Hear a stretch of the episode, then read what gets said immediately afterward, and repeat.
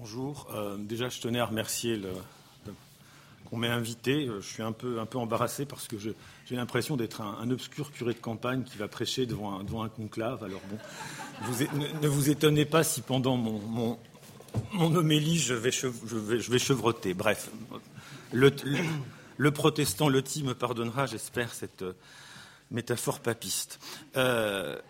Pour ce qui est de la maison de Pierre Loti, j'ai l'impression d'être un petit peu hors sujet, tout en ne l'étant pas. C'est-à-dire que je vais évoquer les problèmes qu'elle posait, puisque la maison de Pierre Loti est fermée depuis fin octobre 2012 et que euh, les travaux d'urgence, la maison a été vidée euh, de son contenu, euh, les objets annoxiés et rapatriés dans les réserves muséales, ce qui a permis d'ailleurs de terminer leur écolement. Et donc les travaux d'urgence ont débuté au mois de juillet dernier. Quand je dis travaux d'urgence, c'est des travaux qui portaient sur le bâti et qui devaient euh, définir en fait euh, les, problèmes, puisque la, maison, le, mur sur rue euh, présente un, dévers. Bon, c'est en train d'être réglé. Et après, évidemment, les, restaurations du bâti devraient commencer. Et j'y reviendrai, une partie des collections bénéficié du plan de musée et on a pu euh, restaurer euh, certaines, euh, certaines, parties de collection. Donc j'ai appelé, cette présentation, voilà, alors on m'a dit d'appuyer sur F4. Je ne suis pas du tout doué avec l'informatique, il faut me pardonner. Si, c'est bon, voilà. Donc j'ai appelé cette, contribution Restaurer la maison de Pierre Loti, pérenniser un décor de théâtre, et vous comprendrez pourquoi pérenniser un décor de théâtre avec un point d'interrogation ou pas. Évidemment, on peut considérer que tous les décors, à leur manière, sont des théâtres. On a, on a vu, euh, euh, on, a vu des, comment cela, des communications sur les, sur les, décors, euh, les décors palatiaux. Et c'est vrai que là, c'est une forme de, décor de théâtre, mais Loti, c'est quand même, je dirais, presque du, théâtre, du théâtre forain. Et vous allez comprendre pourquoi. Donc Pierre Loti, de son vrai nom Julien Viau, 1850-1923 officier de marine, là il est en capitaine de vaisseau, il a terminé capitaine de vaisseau, écrivain, là vous l'avez en académicien, il est plus jeune académicien à 41 ans, élu contre Zola quand même, fut une des figures marquantes de l'exotisme littéraire entre 1880 et 1914. Outre ses nombreux romans et récits ayant pour cadre les pays visités durant ses voyages, il fit de sa maison natale à Rochefort une sorte de palais merveilleux, on peut la voir comme ça, où se succédaient un salon turc, une chambre arabe, une pagode japonaise, une salle gothique, une salle paysanne, une mosquée, une salle renaissance, une chambre des momies, une salle chinoise. Une sorte de juxtaposition de folie ou de fabrique, comme on pouvait en trouver dans les parcs euh, au siècle, précédent. ce qu'on peut appeler cette maison monde était moins une habitation qu'un théâtre. Loti y rejouait, effrayé qu'il était par la fuite du temps, les moments les plus heureux et les plus étonnants de son existence. Il se mettait en scène, le plus souvent seul, parfois pour des photographes complaisants. Ici, c'est une photographie de Dornac, Paul Cardon, euh, réalisée en mars 1892 euh, pour nos contemporains chez eux. Paul Cardon a été le premier à aller photographier les gens importants, et en 92, c'est un an après son élection à l'Académie française, donc il devient déjà un personnage important et connu. Euh, Loti va, comme sa grande amie Sarah Bernard, abuser en fait de ce moyen qu'est la photo ou alors d'autres fois à l'occasion de fêtes, euh, de, fêtes qui sont restées célèbres, en tout cas qui marquent, souvent les visiteurs, c'est curieux. On a le dîner Louis XI en 1888, évidemment, Loti joue le rôle de Louis XI et sa femme Charlotte de Savoie, euh, et, les gens de Rochefort ont eu le droit de défiler à l'arrière. Il y a une tribune, et donc les gens qui n'étaient pas invités ont pu défiler euh, à condition d'être à demi vêtus. en habit médiéval pour ne pas gâcher, pour gâcher l'ambiance. Et et ensuite, la fête la plus connue, c'est la fête chinoise. Euh, pardon, je repars dans l'autre sens. La fête chinoise de 1902, ça c'est l'apothéose. Elle a lieu dans la salle Renaissance. J'y reviendrai tout à l'heure. Ça, c'est après son retour de Pékin, l'installation de la salle chinoise dont je reparlerai. Alors là, on a invité le Tour Rochefort et une partie du gratin, euh, parisien. Selon la volonté de Loti lui-même, je vois que je commence à, prendre trop de temps, euh, ces décors n'étaient pas destinés à lui survivre. Ils pouvaient être détruits une fois l'acteur principal disparu. Euh, il a rédigé un texte à l'intention de son fils qui s'appelle Suprême Volonté. C'est très loti comme texte où il balade son, Samuel, son fils unique, et il lui dit, il, le promène dans les pièces et il dit ça tu peux garder, ça tu peux. Et en fait, on se rend compte qu'il ne faut rien garder du tout. Et en fait, Samuel, son fils unique, ne respecte pas la volonté paternelle après la mort de Lottie. Il s'attache à conserver la majeure partie des fantaisies décoratives de son père, à l'exception de la salle chinoise et de la pagode japonaise, qui furent démontées respectivement en 29 et en 53, et dont le contenu fut vendu. Euh, je dirais que pour la salle chinoise, heureusement, parce que ça venait du pillage de la cité interdite de Pékin, et le catalogue rédigé par Portier euh, pour la vente à Drouot porte systématiquement provenance impériale, provenance impériale, provenance impériale. C'est autre chose que la vente Berger-Saint-Laurent. Alors là, on aurait eu des ennuis par-dessus la tête. Et donc, euh, Samuel a, conservé la maison, qui a bénéficié d'un entretien parfois très maladroit, euh, pour maintenir en état les ensembles orientalisants et historicistes visités à l'époque par quelques, par quelques rares privilégiés, dont entre autres Sacha Guitry, dont je citerai deux citations assez amusantes. L'ouverture au public en 73, qui a suivi le rachat de la maison par la ville de Rochefort en 69, année de la mort de Samuel, donc le fils unique, conduisit à des aménagements et rafraîchissements opérés par la ville de Rochefort sans contrôle, semble-t-il, du tout euh, je dirais, des, monuments historiques. À l'époque, la maison n'était pas monument historique, ni des musées. Euh, des rafraîchissements pour certains qui ont été fort, fort discutables, et j'y reviendrai. Euh, donc la maison est, ouverte au public en 73. Après 40 années de visites intensives, source de dégradation devenue exponentielle, on avait atteint 50 000 visiteurs par an ce qui paraît peu au regard du nombre de visiteurs de certains, de certains musées, mais pour une maison, euh, c'était beaucoup pour une maison d'écrivains. Et donc, euh, comment ça, une fermeture conservatoire de la maison euh, semblait, je dirais, inéluctable. Il y avait eu des, préconisations du, C, du C2RMF, Régis Prévost était venu. Ensuite, il y avait une étude diagnostique de futur antérieur en 2010. Et puis, l'élément déclencheur, c'est un chantier de l'INP qui a lieu en juillet 2011 euh, et qui va porter sur euh, les éléments textiles de la chambre arabe, du salon turc et la mosquée essentiellement, et aussi les papiers peints.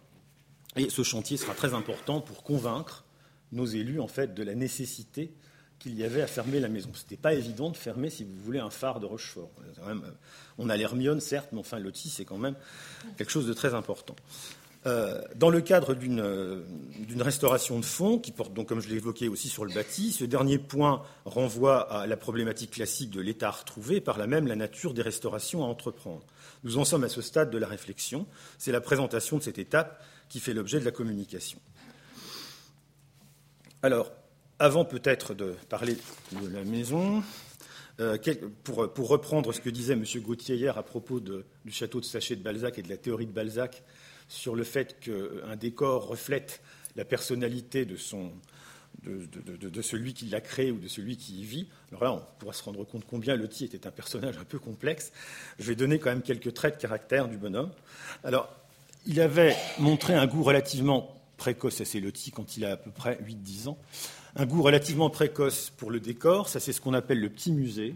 C'est un, une salle qui existe encore, euh, vidée de son contenu, euh, c'est là qu'il avait installé entre l'âge de 10 ans et de 15 ans sa collection de sa collection d'histoire naturelle et de, euh, et de souvenirs. Euh, est un, est, un, est un homme qui, durant toute sa vie, a conservé tous les objets qui pouvaient lui rappeler un moment précis et qu'il mettait en paquet et qu'il conservait dans son musée.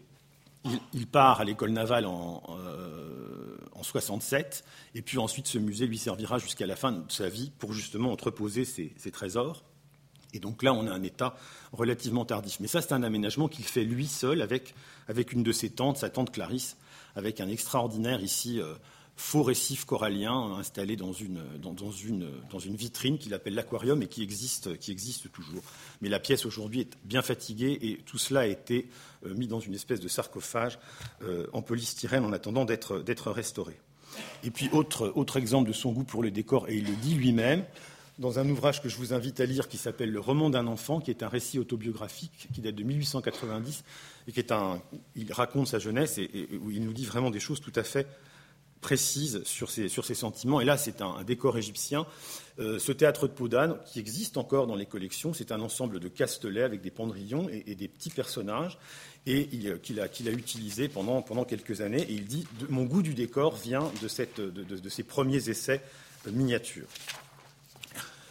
Qu'est-ce qui va caractériser Loti aussi? C'est la crainte de la mort. Il perd, il perd, son frère aîné en 65, alors qu'il a 15 ans, son frère aîné Gustave, pour lequel il voue une admiration sans borne. Et euh, cette crainte de la mort, comme il le dit lui-même, qui est d'éducation protestante, euh, alors qu'il perd la foi relativement jeune, vers 18 ans, euh, il dit Je n'ai pas, la, pas la consolation de la religion pour, pour faire le grand saut, en fait. Et c'est sans doute cette volonté, d'arrêter le temps et, du goût de la remémoration euh, qui, sont vraiment à la source de tous ces décors exotiques qui, pour lui, sont des lieux où le passé peut se revivre. C'est-à-dire qu'il va seul dans certains lieux de sa maison, dans la chambre arabe, dans la mosquée, et là il rêve en quelque sorte, et ça lui permet en fait, ça lui donne l'illusion, mais il l'écrit d'ailleurs, ce n'est qu'une illusion, de, je dirais, de, stopper le temps ou et, d'éloigner, d'éloigner la mort. Je ne sais pas si vous vous rappelez la toute première photo que je vous ai passée, euh, c'est typique de Loti, voilà. Ici, là, il a fait la joie des caricaturistes du 19e, il est, maquillé comme une cocotte. Il avait très très peur de, il avait très très peur de vieillir, il faisait de la gymnastique, mais euh, bon, c'est le type. Ah, après, j'en parle. En corollaire justement à cette, euh, en à cette, euh, je dirais à cette crainte de la mort, Loti avait aussi un goût de, avait une appréhension très ludique, très ludique de la vie, et il avait, il avait un goût pour le déguisement qui a beaucoup marqué évidemment euh, l'époque. Ça, c'est un costume d'Osiris qu'il avait euh, porté pour une fête chez sa, grande amie, la, femme de lettres et femme politique Juliette Adam. Alors, pour la petite histoire, on a encore le costume complet euh, dans les collections de la maison, de même qu'on avait aussi son costume d'académicien et, tous ses uniformes et tous ses, vêtements civils. c'est une maison qui est, je dirais, qui est complète. C'est la, particularité de la, maison de Pierre Loti. Donc ce goût, de, ce du déguisement, euh, et, donc ce goût, du jeu, et ça conforte le, fait que sa maison, de même que ses cabines d'officiers de marine, ont été des, théâtres. Il y a une volonté de revanche sociale qui est moins connue. En 66, son père, qui était trésorier de la ville de Rochefort, est accusé de malversation. Il est innocenté, mais euh, il doit rembourser la somme. La famille est complètement appauvrie. Euh, elle doit louer une partie de la maison. Et ce jeune homme de, de 16 ans vit ça extrêmement mal surtout dans une petite ville comme Rochefort, vous imaginez un peu l'ambiance quand la, famille allait au temple le dimanche, on dit il n'y a pas de fumée sans feu, il se faisait regarder de travers. Et ça, à ce moment-là, on voit vraiment. Oh la Seigneur. Et donc là, on voit, on voit vraiment que euh, le Ti, euh, si vous voulez, a, ce goût de revanche sociale qu'il pourra assouvir une fois sa gloire littéraire obtenue, puisqu'il va avoir un lectorat euh, monstrueux, et puis avec un mariage bourgeois. Et ensuite une détestation de la modernité. Alors j'entre dans la maison, je vais me dépêcher. Alors, bon, ça, c'était aussi, ça, c'est Loti à Pékin. Alors, la maison de Rochefort, pour ceux qui la connaissent, c'est ça, en fait. C'est cette architecture extrêmement, euh, extrêmement euh, austère de cette ville arsenal. Et puis, la maison de Loti, en fait, voilà, ce sont trois maisons euh, accolées. Ça, c'est la maison Mauberger, c'est une maison qu'il a achetée pour son secrétaire. Ça, c'est la maison familiale, c'est ce qu'on appelle le parcellaire Rochefortais, ça fait à peu près 8 mètres de large sur une trentaine de mètres de long. Et puis, ça, c'est une maison qu'il a achetée en 1895 pour, pour, pour agrandir en fait, et pour, je dirais, laisser libre cours à ces, délires de, décorateurs. Alors, il y, a, plusieurs étages, évidemment. Là, en salle Renaissance, ici, bon, euh, je passe très vite, du coup, parce que je vais vous montrer les images, quand même. La mosquée, enfin, on voit bien qu'on a un empilement et de, ces lieux tout à fait, tout à fait. Donc, on a deux périodes dans la réalisation des ensembles. On a une première période avant vraiment qu'il ait une belle aisance financière, où là, il va réaliser des choses qui sont un peu bricolées, je dirais. On a le salon turc, première manière, où on remarque comme élément principal ce bas de tenture turc qu'on retrouvera dans le deuxième salon avec un plafond très simple, réalisé, il a collé des marguerites, en fait, sur le plafond, avec ici un kavuklouk, c'est un porte-turban turc, des, choses persanes, un, pan persan en cuir, enfin c'est tout à fait, c'est du bricolage si vous voulez. Euh, la chambre arabe, euh, euh, avec des murs en plâtre, un, bas de, tente d'Afrique du Nord, dont il nous dit qu'il a mis lui-même la main enfin qu'il a, vraiment mis la main, je veux dire, avec les plâtriers pour la construire. Le salon rouge, donc salon familial, euh, un peu chargé sans doute. Enfin, c'est le, goût touffu de l'époque, avec ces deux, euh, ces cette chaise et ce fauteuil qui, viennent du, yacht de Napoléon III. Il avait réussi à acheter ça et le piano qu'on a encore aussi ailleurs dans la maison. Et puis la salle, la japonaise, la pagode japonaise, qui est son premier, décor extrême oriental. Donc je ne vais pas donner les dates. Salon turc 77, chambre arabe 84, et enfin le dernier, Oh. Le, dernier, euh, salle gothique, 1885, là, il a un peu plus d'argent et donc on a déjà une réalisation assez, euh, assez aboutie. Ensuite, donc, à partir des années, fin des années 80, on a des réalisations qui sont euh, plus, où il fait appel à des artisans. Le salon turc, deuxième, deuxième manière, vous reconnaissez au fond le, je veux dire, le bas de turc la mosquée en construction, c'est un des rares documents qu'on ait, et puis euh, la salle Renaissance, c'est une photo de, Jules Gervais Courtelmont, qui était un, photographe, c'est un autochrome, mais c'est très important pour nous parce qu'on a vraiment euh, une vision en couleur des, choses avec le, célèbre portrait de, Lévi Durmer, qui est aujourd'hui au, musée de, Bayonne. Le salon bleu, spécialement créé pour son épouse blanche euh, Franck Ferrial, le salon de Madame, très, très très convenu, on va dire, et puis la salle chinoise réalisée en 1902 avec les meubles piqués à Pékin euh, que j'évoquais tout à l'heure. En fait, ces ensembles ont deux types de finalités. Certaines pièces sont des marqueurs sociaux, c'est-à-dire le salon rouge, euh, la, salle Renaissance, et puis d'autres pièces sont en fait plutôt des pièces, justement, comme je le disais, de remémoration, des pièces destinées à rêver. Mais quelle que soit la finalité en fait de ces espaces, ce sont quand même des espaces de théâtre en fait, et euh, où, le, type passe son temps à bouger les objets. C'est ce que nous, révèle les photographies, parce qu'une des particularités pour cette maison, c'est qu'on n'a pas, du tout d'archives. En fait, quand la famille a vendu la maison à la ville, les archives familiales ont été brûlées. C'est-à-dire ce, ce que les, deux, petits-fils ont considéré que les factures et tout ça n'avaient pas d'importance. Et ils ont, donc ce qui fait qu'on n'a quasiment que les photos, et ce que veut bien nous dire le titre dans le roman d'un enfant, et dans son journal qui est en cours de, publication. Donc, euh, voilà le Salon Rouge tel qu'il est aujourd'hui. Évidemment, c'est un peu douloureux à cause aussi des couleurs de la photo. Euh, mais vous remarquerez quand même que là, on a des, comment ça, des, je veux dire, des pièces de mobilier qui existent encore. En fait, le mobilier que je vous ai montré tout à l'heure existe complètement, mais il est très abîmé. Et au fur et à mesure de son, de son état d'usure, en fait, il était remisé en réserve. Ce qui fait qu'à la fin, il n'y avait, plus, avait beaucoup de, ces meubles. Euh, toutes les tentures euh, ont, été, remises il y a quelques années, donc à part un, tout petit élément qui est, d'époque. Et puis tous ces sièges ont été recouverts de cette espèce d'affreux velours jaune, alors que le brocart existe encore. Et là, une, je pense qu'on pourra remettre, c'est ce qu'on évoquait ce matin avec la restauration des tissus. Les tissus, a priori, sont restaurables. On pourra retrouver un état euh, qu'on voyait sur la photo tout à l'heure. Autre, autre photo du Salon Rouge, avec, qui, est un, en fait, qui est à la fois un espace, dans un, espace, je dirais, de, représentation, mais aussi un, espace de mémoire familiale. Là, on a, on a le, trombinoscope de la famille de Pierre Loti, le père, la mère, la sœur, et tout ça, c'est l'œuvre de la sœur Marie Bon, qui était peintre. Le salon bleu de Madame, avec une photo qui fait un peu, j'avoue, un peu, un peu euh, bouquin de déco des années, euh, des années 70, mais euh, ça va avec le chose parce qu'en fait, ce salon a été complètement refait au moment de l'ouverture de la maison euh, au public. Et en fait, ce sont les menuisiers de la ville qui ont refait, qui ont, qui ont arrangé les boiseries et tout a été complètement retapissé. Les pièces de mobilier ont été, euh, relaquées, les dorures euh, passées à la bronzine. Et en fait, on peut se poser la question aujourd'hui est-ce qu'on restaure ou pas? Parce que est-ce qu'on va dérestaure ou pas euh, ces pièces-là? Parce que est-ce qu'on va pas laisser dans cet état il y, a des éléments qu'on a retrouvés ailleurs dans la maison qui peuvent réintégrer, mais se pose le problème de, la restauration. la salle gothique, avec une photo de, de Courtelmont toujours, avec son état aujourd'hui, elle a conservé une partie du mobilier. Ce qui est intéressant dans la salle gothique, c'est qu'on a tous ces éléments textiles qui étaient très importants, qui existent encore pour partie, ou qu'on pourrait imaginer de recopier et de réinsérer pour donner justement un, état plus proche de ce qu'elle était à l'époque de, euh, la maison de Loti.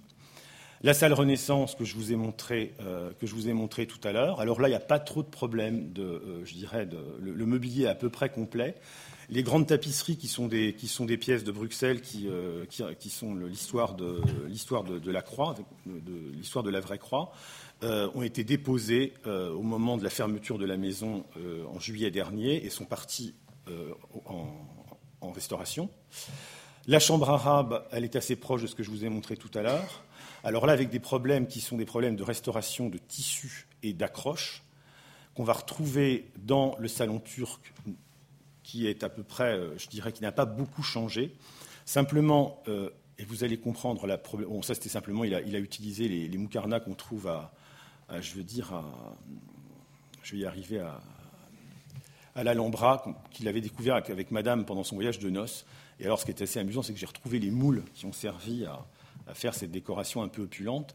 Et donc, on voit bien le système, le système un peu bidouillé de la chose, c'est-à-dire que là, on a des tissus qui sont accrochés, très beaux tissus ottomans, qui sont accrochés un peu à la va comme je te pousse, des, euh, je dirais, des, tissus anciens qui sont enfoncés dans les niches, puis quelquefois des tissus qui ont été mis, je ne sais pas trop quand, dans les années 70, euh, et donc on a, quelque chose d'assez disparate et là qui posera un problème justement d'harmonisation.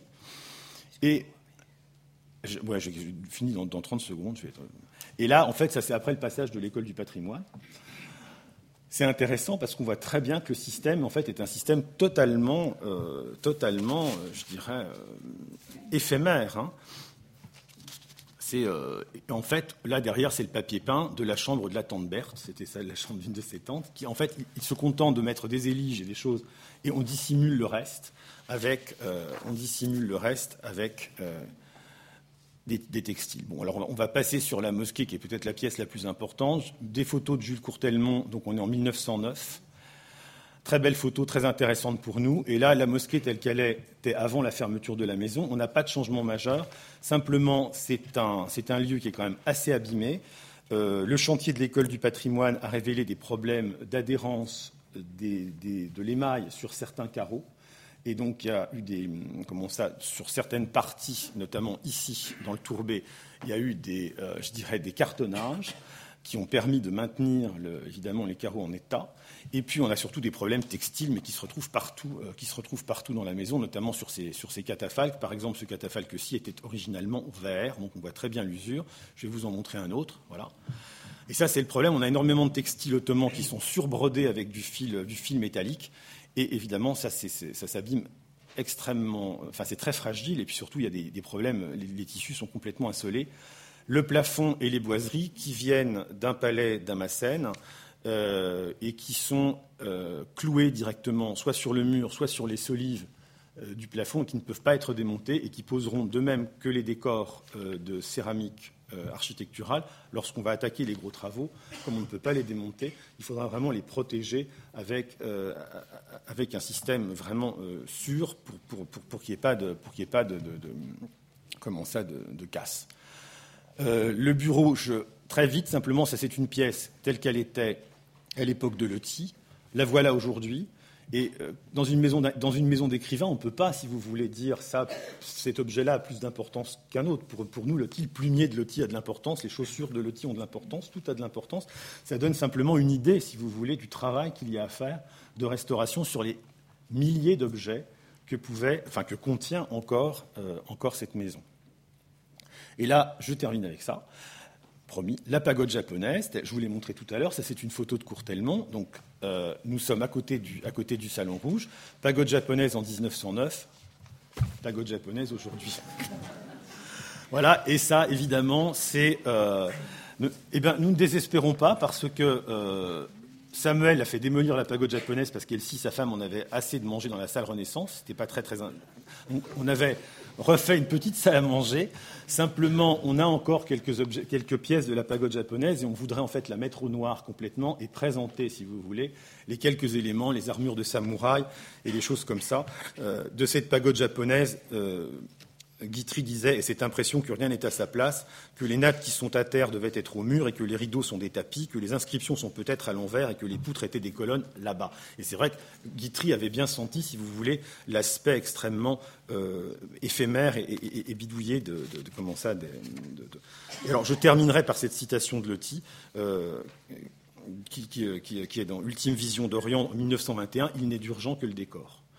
Voilà, donc ça, c'est, on est en plein dedans. Je dirais qu'il était aussi un peu urgent de, restaurer la maison. Je ne vous parlerai pas, alors je n'aurai pas le temps d'évoquer ce qu'on a fait pour pallier la fermeture, une salle permanente au musée et une visite 3D. On était en plein, en plein dedans hier, une visite 3D en immersion totale avec une tablette interactive.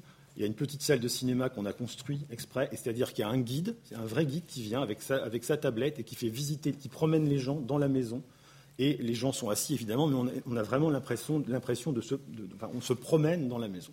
Ça, c'est assez, assez étonnant. Et puis toute une série d'expositions sur le Merci. Je suis sûr que j'ai explosé le temps. Ah ouais.